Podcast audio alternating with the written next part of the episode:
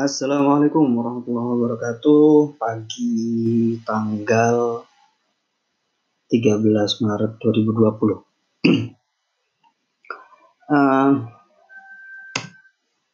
tetap ngobrolan santai tapi ter, tapi terarah dan penting dan enak didengar. Ini mungkin gak akan panjang-panjang, saya targetkan paling 15 menit atau berapa. Ya. Nah, ini kaitannya sama kebebasan ber, ber, berpendapat, kebebasan berbicara, kebebasan menyampaikan ide, dan lain-lain. Ini kalau saya me mengarahkan, oh ini tuh the point tanpa pembukaan ini nggak masalah lah karena kita juga intinya to the point di situ dan juga kalau saya panjang-panjang di mukaddimah itu akan sangat menyebalkan sekali untuk didengarkan. Tapi uh, yang penting saya mau sampaikan adalah bahwa kebebasan berpendapat itu berkaitan erat dengan kebebasan berlogika. Yang artinya yang artinya uh, berpendapat itu juga harus berdasarkan logika.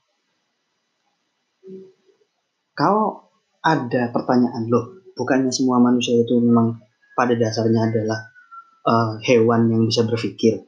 Al insan hayawan natik sebagaimana uh, yang biasa kita paham di ilmu logika. Manusia itu adalah satu-satunya hewan yang bisa berpikir, selainnya tidak. Maka pada dasarnya ketika manusia bisa berbicara menyampaikan pendapatnya tentu akan otomatis dia sudah berlogika. Namun tidak juga tidak tidak benar juga demikian. Karena tidak kar tidak selalu manusia itu menggunakan logika yang benar. Oke. Manusia memiliki potensi untuk berlogika.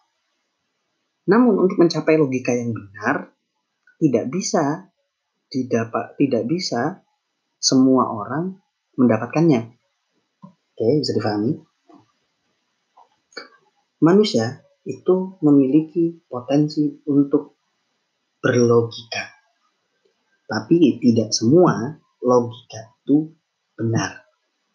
Ya, oke.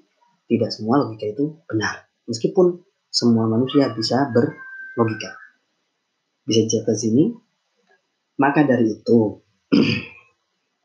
maka dari itu, kebebasan berlogika yang erat kaitannya dengan kebebasan berbicara ini tidak bisa disampaikan oleh semua orang. Tidak bisa semua orang menyatakan diri bebas untuk menyatakan pendapatnya. Ini sangat erat kaitannya dengan logika karena kita tahu sendiri al-insan hayawanun natik itu sendiri kan kenapa kok manusia disebutnya al-insan hayawanun natik manusia yang dapat berbicara. Natik itu secara bahasa Arab itu bahasa, eh, dalam bahasa Arab itu artinya sorry saya ulangi natik itu dalam bahasa Indonesia secara literal diartikan sebagai yang berbicara, yang berucap. Natoko dari natoko dari uh, dari akar kata natoko fi'il natoko yang artinya adalah berbicara. Lalu kenapa al insan hayawanun natik dikatakan bahwa manusia yang berpikir, manusia adalah hewan yang berpikir?